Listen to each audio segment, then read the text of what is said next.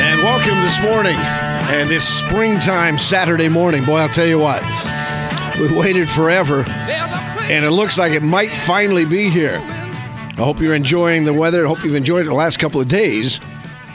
And I'm not sure if springtime is. It's certainly not here from the calendar standpoint, I guess. But I'll tell you one thing: it's here from the weather standpoint. That's all I care about. I'm not worried one bit about the uh, about the calendar at all. Just simply the weather.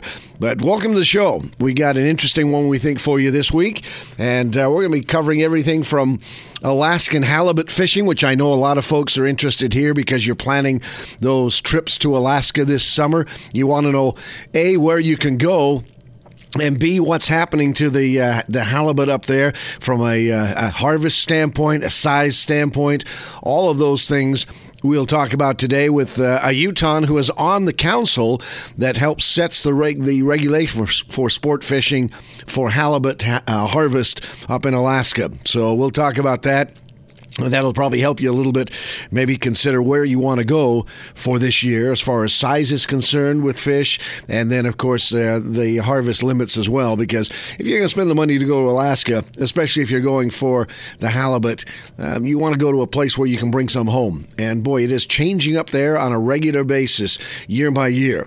So we're going to talk about that today and kind of get, maybe give you some information as you go into some of these the expos, which uh, outfitters use to book their trips you may as well have some knowledge as to what's happening in their area of the state of Alaska because the difference in certain areas, uh, for example, between southeast Alaska and then um, you know up in the Homer area, those are significant in terms of size and in terms of um, of bag limits as well. We'll talk about that. We'll talk obviously with George and uh, Gary to talk about fishing here in the state of Utah. But our first segment, we're going to bring in Daniel Olson, who is the Migration Initiative Coordinator for the state of Utah with the uh, Division of Wildlife Resources, and um, something new. You know, DWR is bringing in a lot of new and innovative ideas which are involving the public not only with uh, helping with what they're doing but also just knowing how the game is managed how it's tracked how things are are determined how seasons are set how bag limits are set here in the state of Utah. And this new website which the uh, Division of Wildlife Resources introduced uh, Thursday March the 5th uh, excuse me, two, I guess it was Tuesday. You know what? I'm going to find out by just going right to the source. I know it was this past week that it was introduced, and let's bring in Daniel Olson. Uh, Daniel, when was the website? Uh, welcome to the show, and then tell us a little bit about how it can involve people uh, who can get a much better idea of what's going on with our uh, game and fish here in the state of Utah. Welcome to the show. Thank you. Yeah, so the website's brand new um, this week. Um, and it's it's a way for the public and, and our and the folks that we work with at DWR to be able to see some of the this cool and exciting uh, wildlife tracking data that that we're producing at the Division of Wildlife right now. Um, so and and it and it, it kind of gives you an explanation of, of what our migration initiative is, it's essentially a statewide effort um, to better understand how our wildlife are, are using their habitats throughout the state and where some of these really important areas are um, that wildlife use every year to get between their summer and winter areas. So it's based on uh, whether you've got fish that are implanted with uh, with transmitters or you've got radio collars on big game animals around the state. And it debuted, their website debuted on Tuesday. I finally got that right, uh, correct? Let, let's talk yeah. about, uh, well, let's talk about, first of all, how folks can access it and what they're going to find when they access the website. Okay, so they can go to wildlifemigration.utah.gov, or you can just type in uh, Utah wildlife migration in Google, and it'll be the first thing that comes up. Um, but what they'll be able to, to see there is kind of an explanation of, of why it's important to understand wildlife movements and, and have some some examples, some videos of, of things that we've done to document inter- interesting wildlife movement. And also, they'll also be able to see some interactive maps that show where migration corridors are at, um, um, which are really critical right now um, with as fast as the state is growing. Um, we know that some of our species have to move long distances between summer and winter areas and it gets harder every year um, as as the roads get busier and as housing developments pop up. And so having this knowledge of, of, of where animals are moving um, helps us work to, to make it sure that make sure they can still make those movements in the future. Now you've got thousands of animals, literally from the bear, bighorn sheep, uh, elk, moose, mountain goats, mule deer, uh, antelope, and cougars, all of which have the uh, transmitters on them, correct? And then you've got fish species, which Utah, I believe, is the only state that includes fish in terms of their their transmitters as well. And real time, people can kind of take a look and see where this where specific animals are, correct? That's that's correct. So um, we're really there's some really incredible things happening with with wildlife tracking right now. Um, the technology has gotten to the point where we can essentially put a GPS tracking device on almost any species that, that we want to now, um, which provides us really precise data of, what animals are doing throughout the year and between years. And as far in Utah, we're, the the effort we've we've really ramped up our effort to get these tracking devices out on animals. And so just just this past winter, from about the end of November um, uh, through through the first part of March, we put out 1,300 tracking devices on on big game big game animals such as deer and elk and bighorn sheep and pronghorn that is amazing that you've got so many things out there now.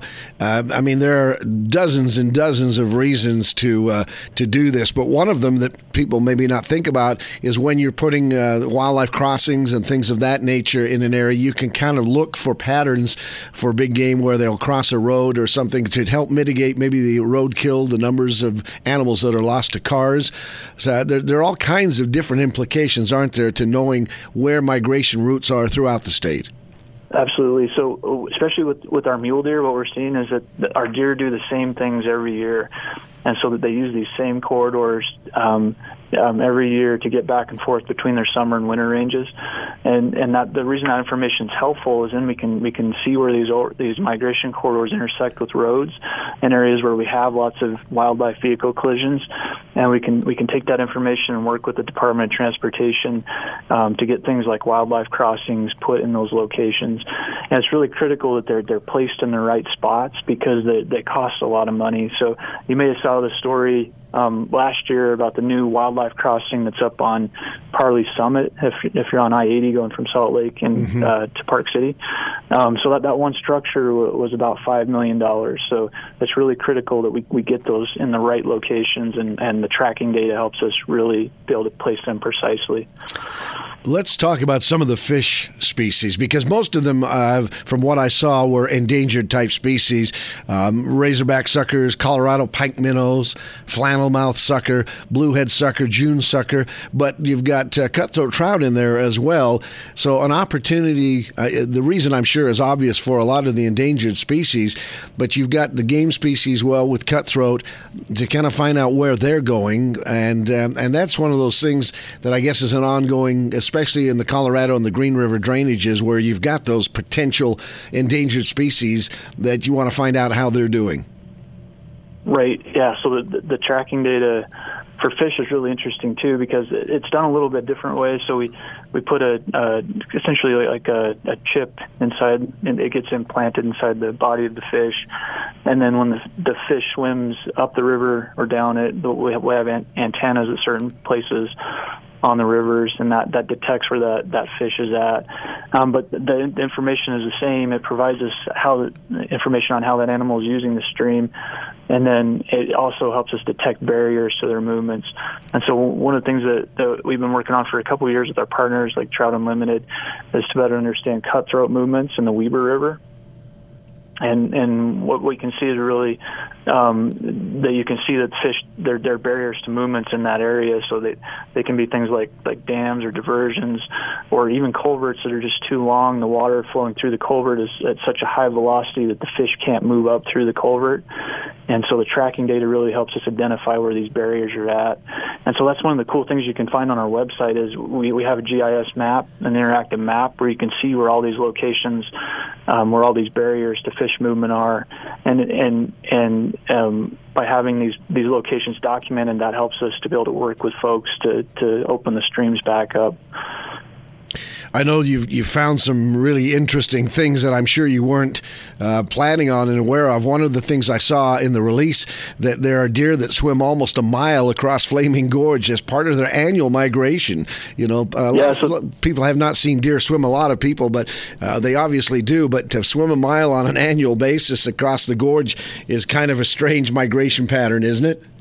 Yeah, so that that's an interesting story. So we um, our former director a few years ago was on Flaming Gorge. He was out fishing, and they had a group of like three or four mule deer swim right by their boat.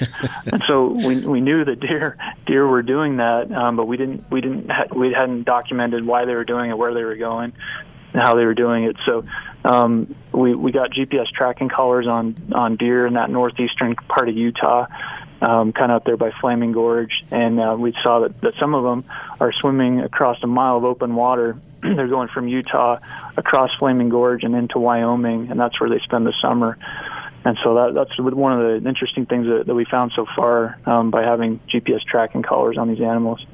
It seems like that this would affect hunters as well. I mean, if you're looking at an area of the state, perhaps for to put in a tag for deer hunting or elk or whatever, this would give you some kind of an idea about at least the tag population and their behaviors. And and I would sure uh, assume that that kind of information is invaluable to you.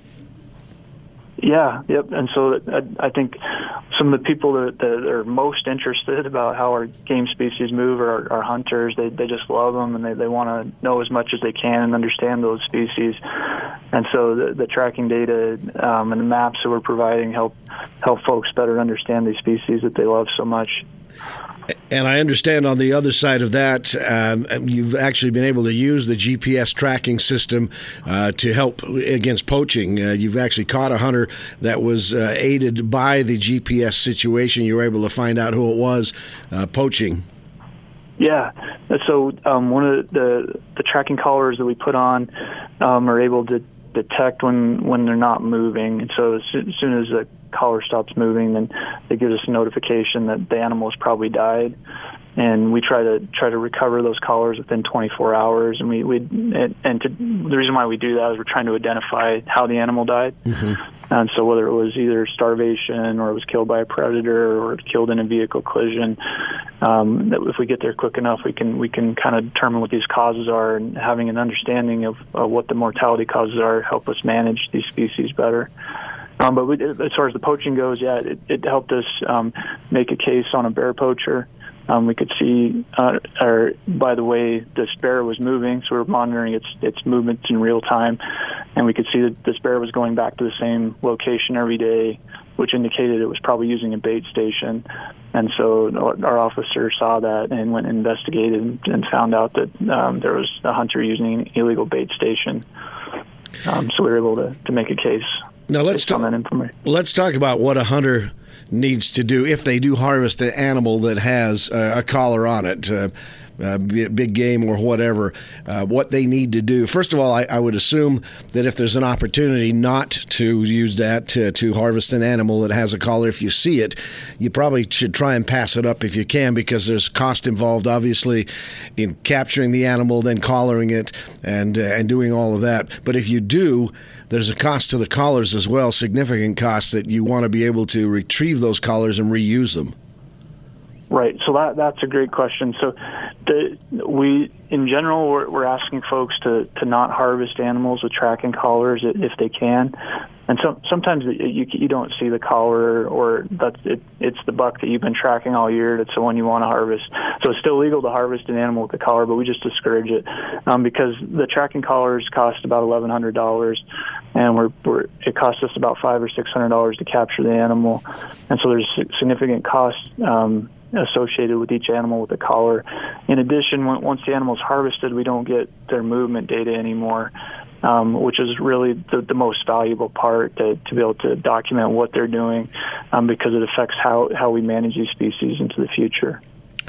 Well, Daniel, we sure appreciate you joining us this morning. I think it's fascinating and it's going to be a great opportunity for people to see where animals are in the state, where they're going, and then just to to, to have a look at uh, you know the movements for a bear, for example, or a cougar, or or the other animals that are involved in the collaring situation. Tell them again how do they they have the access? It just went you just went online with this last Tuesday, and so right. it is first. Uh, I mean, it's brand new. Brand new. Yep. So if, they need to go to wildlifemigration.utah.gov, or you could just in your browser, in your in Google in your browser, you could just enter um, Utah wildlife migration, and it'll be the first thing that comes up. Fascinating stuff. We appreciate it. Uh, good luck on the website, and thanks for providing that access for all of us. I think it's going to be some fascinating uh, uh, data that you get, and going to be really interesting for anybody who loves the outdoors and loves our animal and fish population here in the state. Absolutely. Thanks for having me on, Steve. You bet. That's Daniel Olson with the Division of Wildlife Resources, the uh, Migration Initiative Coordinator. Fascinating stuff to see how the animals in the state move and how they change their migration patterns from uh, the time of year and also from what's going on around them housing developments, roads, things of that nature. Listen, we're going to step aside. When we come back, we'll talk to George and we'll talk to Gary and we'll find out what's going on as we start to approach spring like conditions, at least for a while, for our fisheries.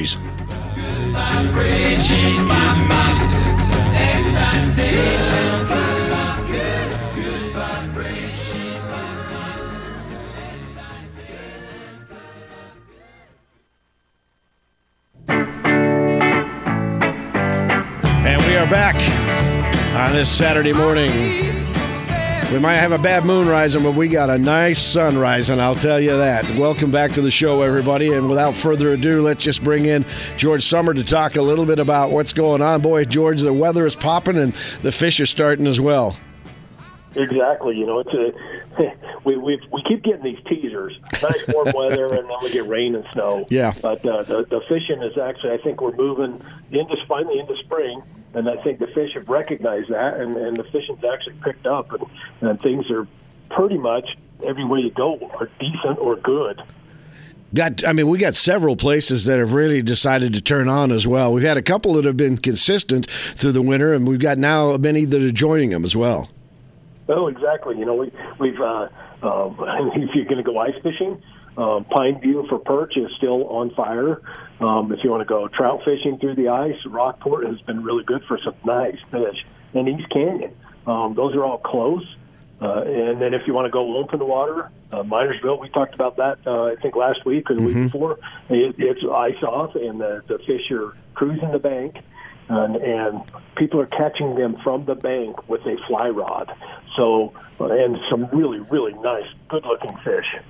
We also talked last week about the whitefish, uh, especially on the Weber River, and I guess the white fishing has just really popped up, especially as the sun has been hitting some of those pools now. Exactly. You know, I, I saw some reports of some, and they're mixed. You know, so you catch whitefish, and, and somewhere in that same pool you might catch a brown or a rainbow, but the the fishing is, is picked up. Um, and and then you know there's there's hatches coming off, so it's, it's an incredible time to be out. You just got to the challenge is choosing where do I want to go and what do I want to catch. Hey, I like that kind of challenge. It, it, me too. You know, it's, it's nice and and it gives you a lot of opportunities. You just got to you know pick and pick which one you want to go to and and plan accordingly.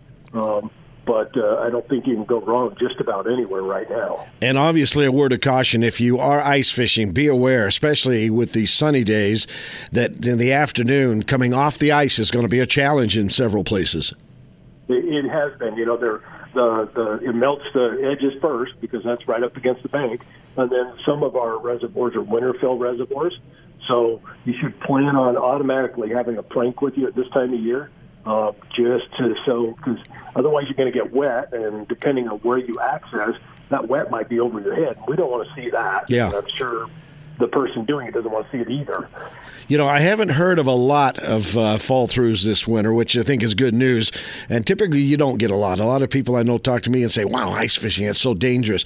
It can be just like anything else, but this winter I think has been pretty good, at least as far as the the numbers I've heard. Very few people have gone through the ice, and I it, obviously we love to hear that. The fewer, the better. And maybe some of them haven't been reported, but I think people are starting to kind of figure it out a little bit. Even novices, uh, it's not anything to play about with when you're out on the ice.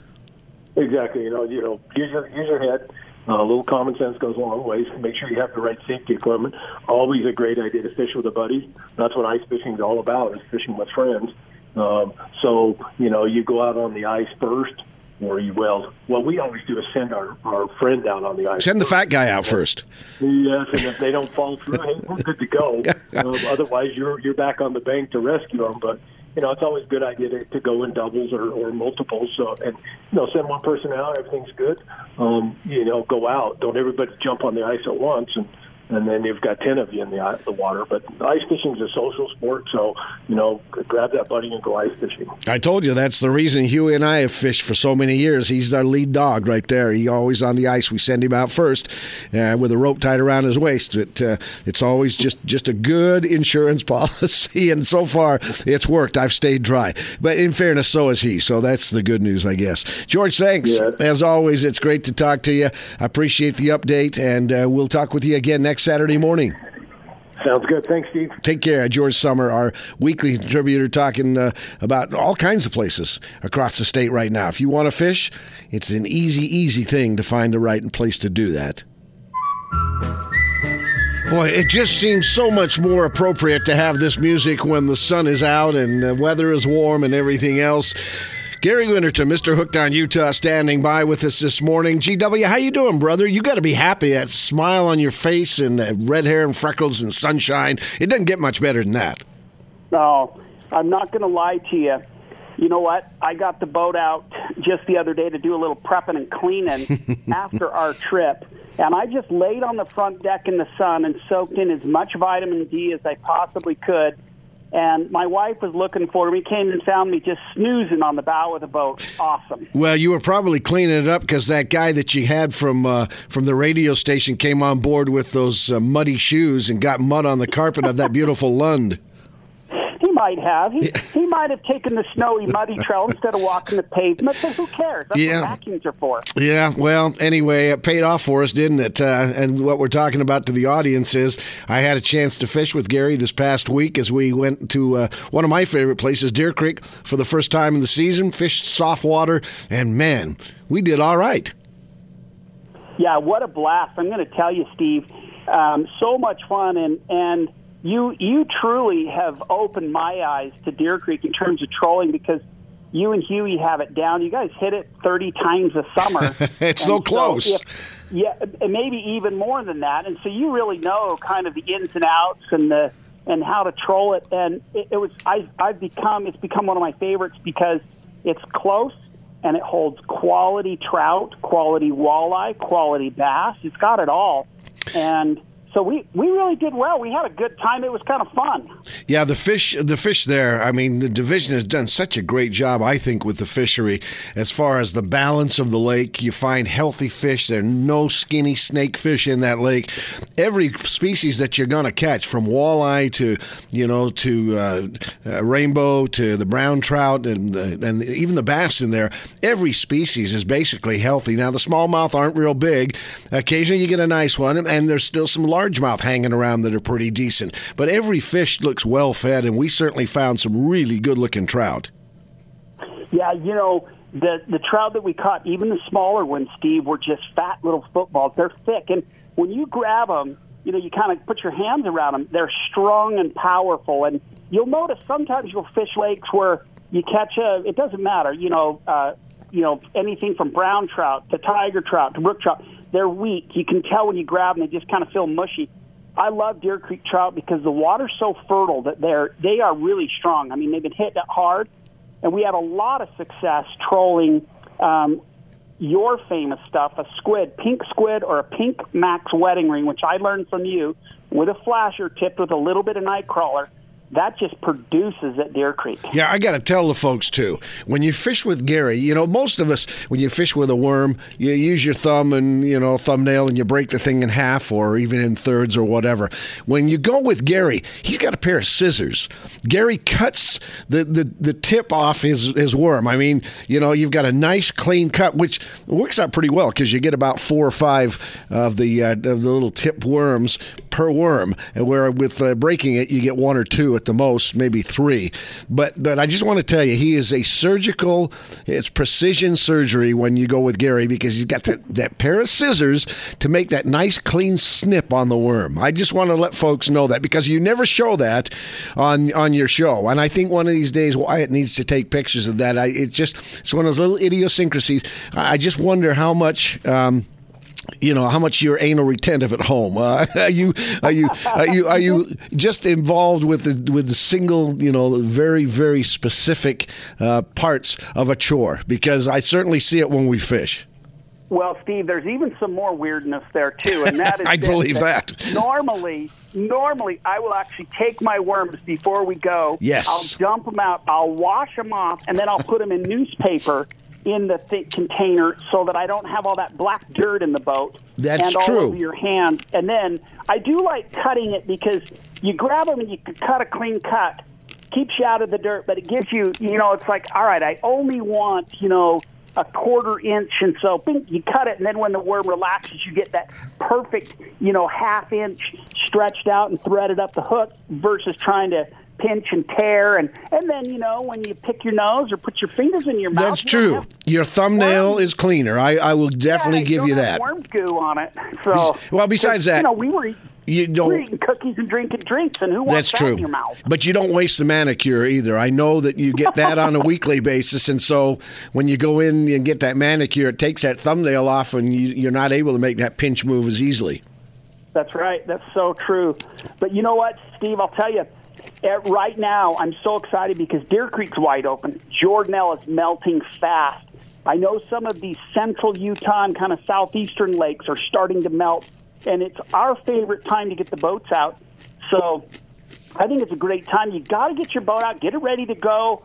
You know, just make sure that after you come off the lake, you know, we we drained our boat, we fired up the big motor and the kicker just for a second to blow the water out. And then when you get home, drop your motors down so they drain. You'll have no problem with freezing. And we're not going to get hard freezes now. And, you know, we'll get a little bit, but you don't have that week where it's below 20 or 10 degrees where you can start breaking stuff. Yeah, you're absolutely right. Huey got our boat out this week. I had three stars games, so I could not go. After you and I went, um, you know, I was uh, I was SOL for the remainder of the week. But Huey got the boat out again, and we got it registered and everything else. We're fortunate because we stick it in his garage all winter long, so we have just to charge those batteries up.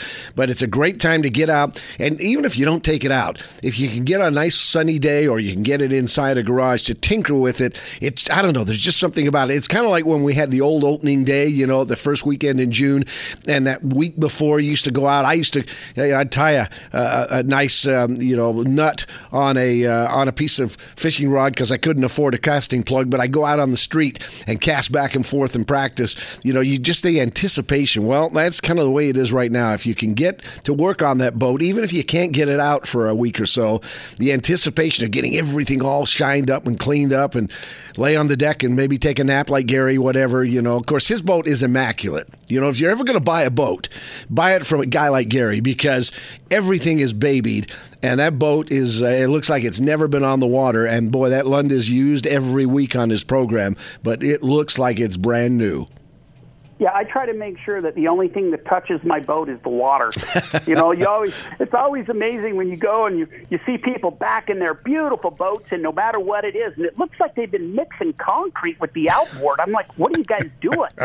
and I mean, some people different strokes for different folks, right? You got it. Just don't let the guys from the radio and TV station on with their uh, muddy shoes, okay? That's the That's the number one rule, anyway. Hey, my friend, I appreciated the invite this week. Had a lot of fun. Got my string stretched a little bit, and boy, Deer Creek is on. So anybody looking for a quick trip close, it's as good as it gets right now at Deer Creek. And uh, you know, there's a little bit of skim ice on in places, but the aluminum boat was fine, and I'm sure by now it's all gone with the sunshine. I'm just grateful that we've got near spring conditions. So, my friend, I'll talk to you next week, and I'll look forward to the show. We should tell folks 11:05 uh, 11:05 tonight, right after talking sports on KUTV Channel Two. It is hooked on Utah, and we'll be taking them to Deer Creek. Absolutely, man. I'll talk to you guys next week. Tight lines, get your boat out. We'll see you soon. All right, Gary, take care. Listen, we're going to step aside. Final segment coming up in just a moment. We'll talk uh, about a, uh, a, opportunity for you up in Alaska and find out what's going on with the halibut in particular up there. Some more rule changes when you're starting to plan that trip. You might want to take a look at them before you decide on which lodge you're going to spend your money. We'll be back.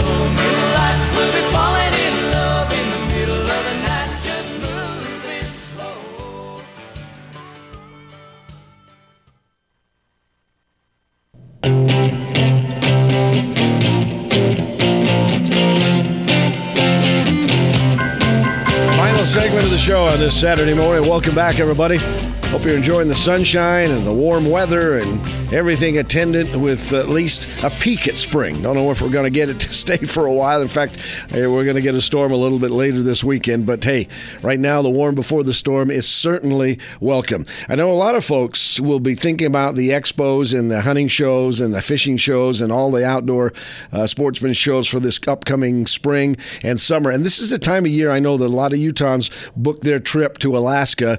Uh, you go up there and get get the salmon and uh, and also the halibut. Of course, the halibut is the big thing that a lot of folks want to come and bring back, and it draws a lot of people up there. But every year the uh, the regs seem to change up there based on the harvests. You've got commercial fishermen you're competing against, and so every year we bring in our friend from uh, Eagles Nest Lodge in Gustavus, Alaska, Utah, who owns the lodge, Kent Huff, and uh, he joins us now. But he also sits on the board that helps establish some of the regulations for sport fishing for halibut in Alaska. So he is really on the inside as to what's going on and kind of keeping us all abreast of what's going up there. So, uh, Kent, welcome to the show. It's nice to have you aboard as always, and I imagine there's probably some changes again this year.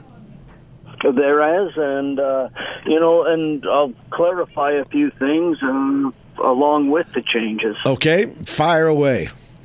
Okay, if you are in Area 2C, which starts at uh, Cape Spencer, which basically says everything from Juneau, Sitka, Gustavus, Elfin Cove, uh, Ketchikan, uh, everything in Southeast Alaska's Area 2C, the regulations are one fish a day, no annual limit.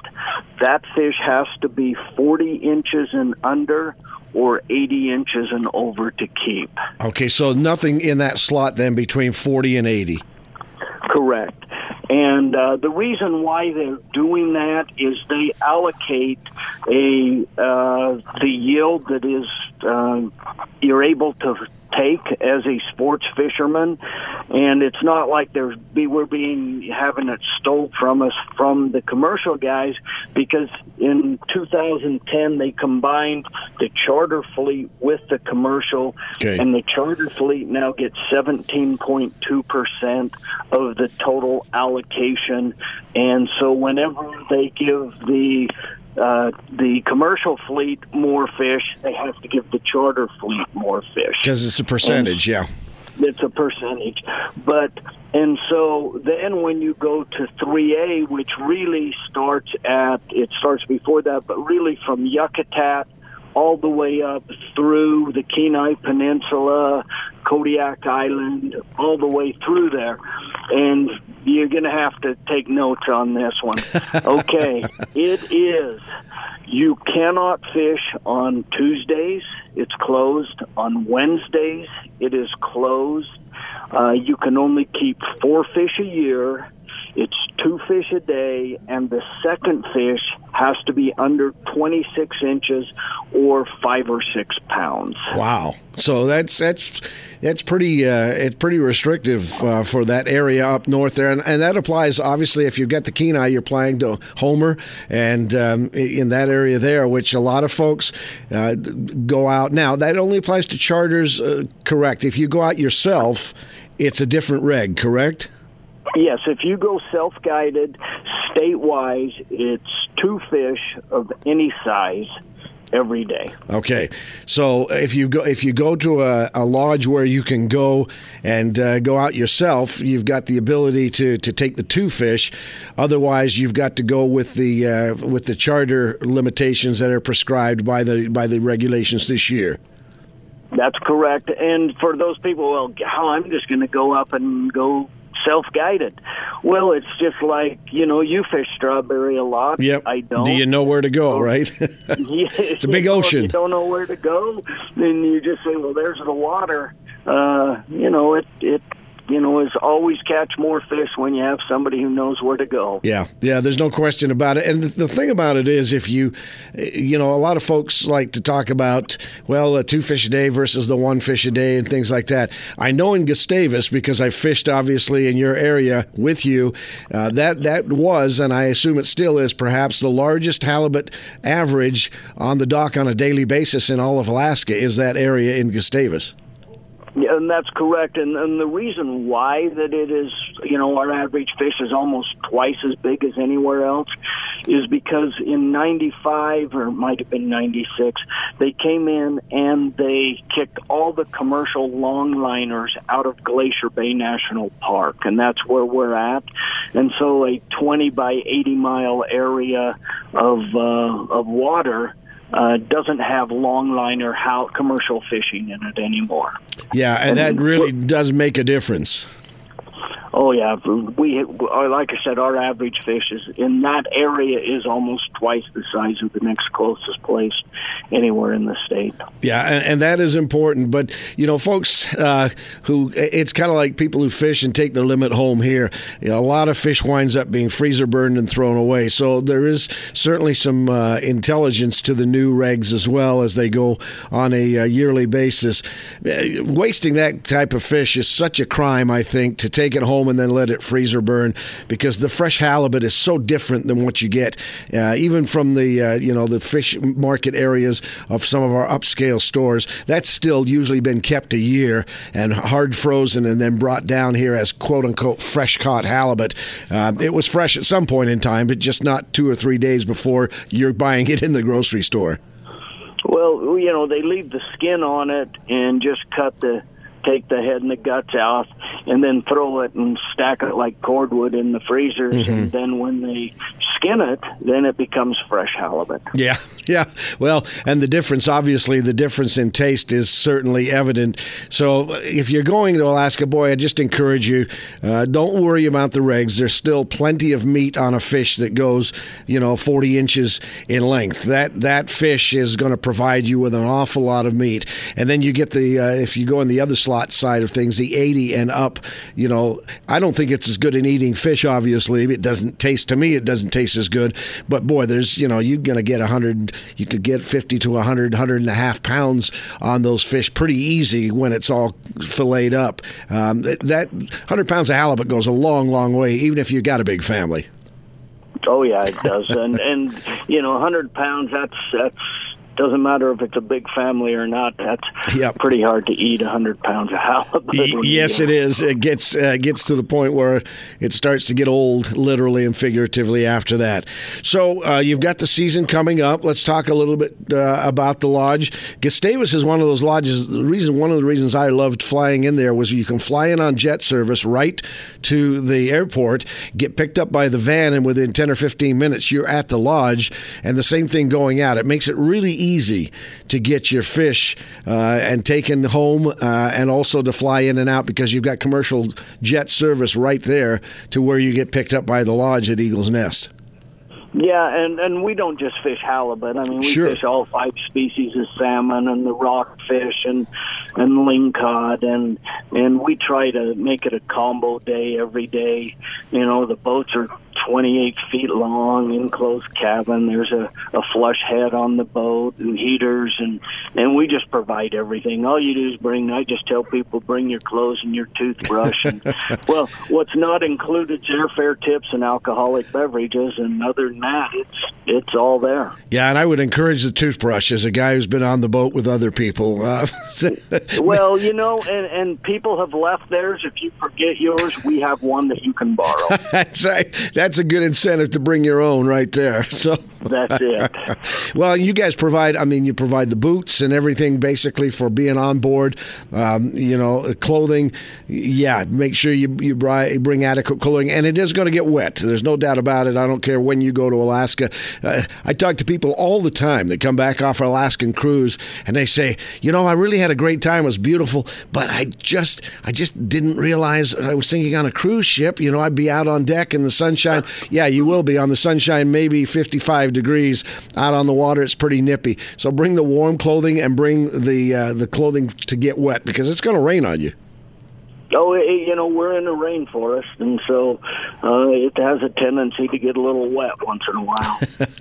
Talk to me real quickly about uh, about Utah and the Alaskan economy, because uh, there are several. I know several lodges that are owned by Utahns up there. You you included, uh, but you draw a lot of folks from this state that go up on an annual basis, don't you, to fish Alaska? We do, and you know, I, I'm right now down in Southern California in Long Beach at the Long Beach Fred Hall Fishing Show. I have a booth in here, and uh, there's, I think, five or six Utah-based lodges that are in this show down here. There's a lot of people that, uh, you know, from Utah.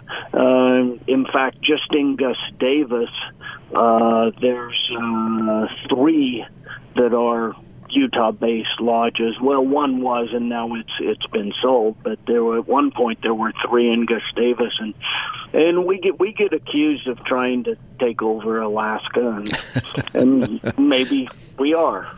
So. Well, there are worse things that could happen to Alaska as well as have uh, more Utahns up there. I think, you know, that certainly the lodge business has uh, it went through its tough times when the economy crashed about seven or eight years ago, but it's rebounding nicely. And if you want to get in and get those prime dates, really the time now is to start and look at booking. I know it seems a long way out in March for a trip maybe in August, but it isn't because the dates fill up so quickly based on salmon runs and things of that nature. Well, to give you an idea, I've got like room for, and this these aren't groups. I've got room for two people in August and and six people in July. Wow. And six people in September. I do have some some open spaces in June, which are king salmon, sockeye, halibut, you know, uh, the lingcod, everything there. Uh, but in June, it's you know we we I try to book from the middle of the season out, so I don't have holes. But right now, uh, probably by the end of the show, I'll have. Uh, very little spots, yeah. maybe nothing in July or August, and and uh, but June is uh, you know, like I said, if you're a, if you want to catch king salmon, that's the time to come. Yeah, it might not be a bad idea to get online and check out the uh, not not wait. I know we've got the expo coming up here in a couple of weeks, but you might not want to wait that long. Uh, get online and take a look at Eagle's Nest and and take a look at the availability depending on what kind of species you want to fish for.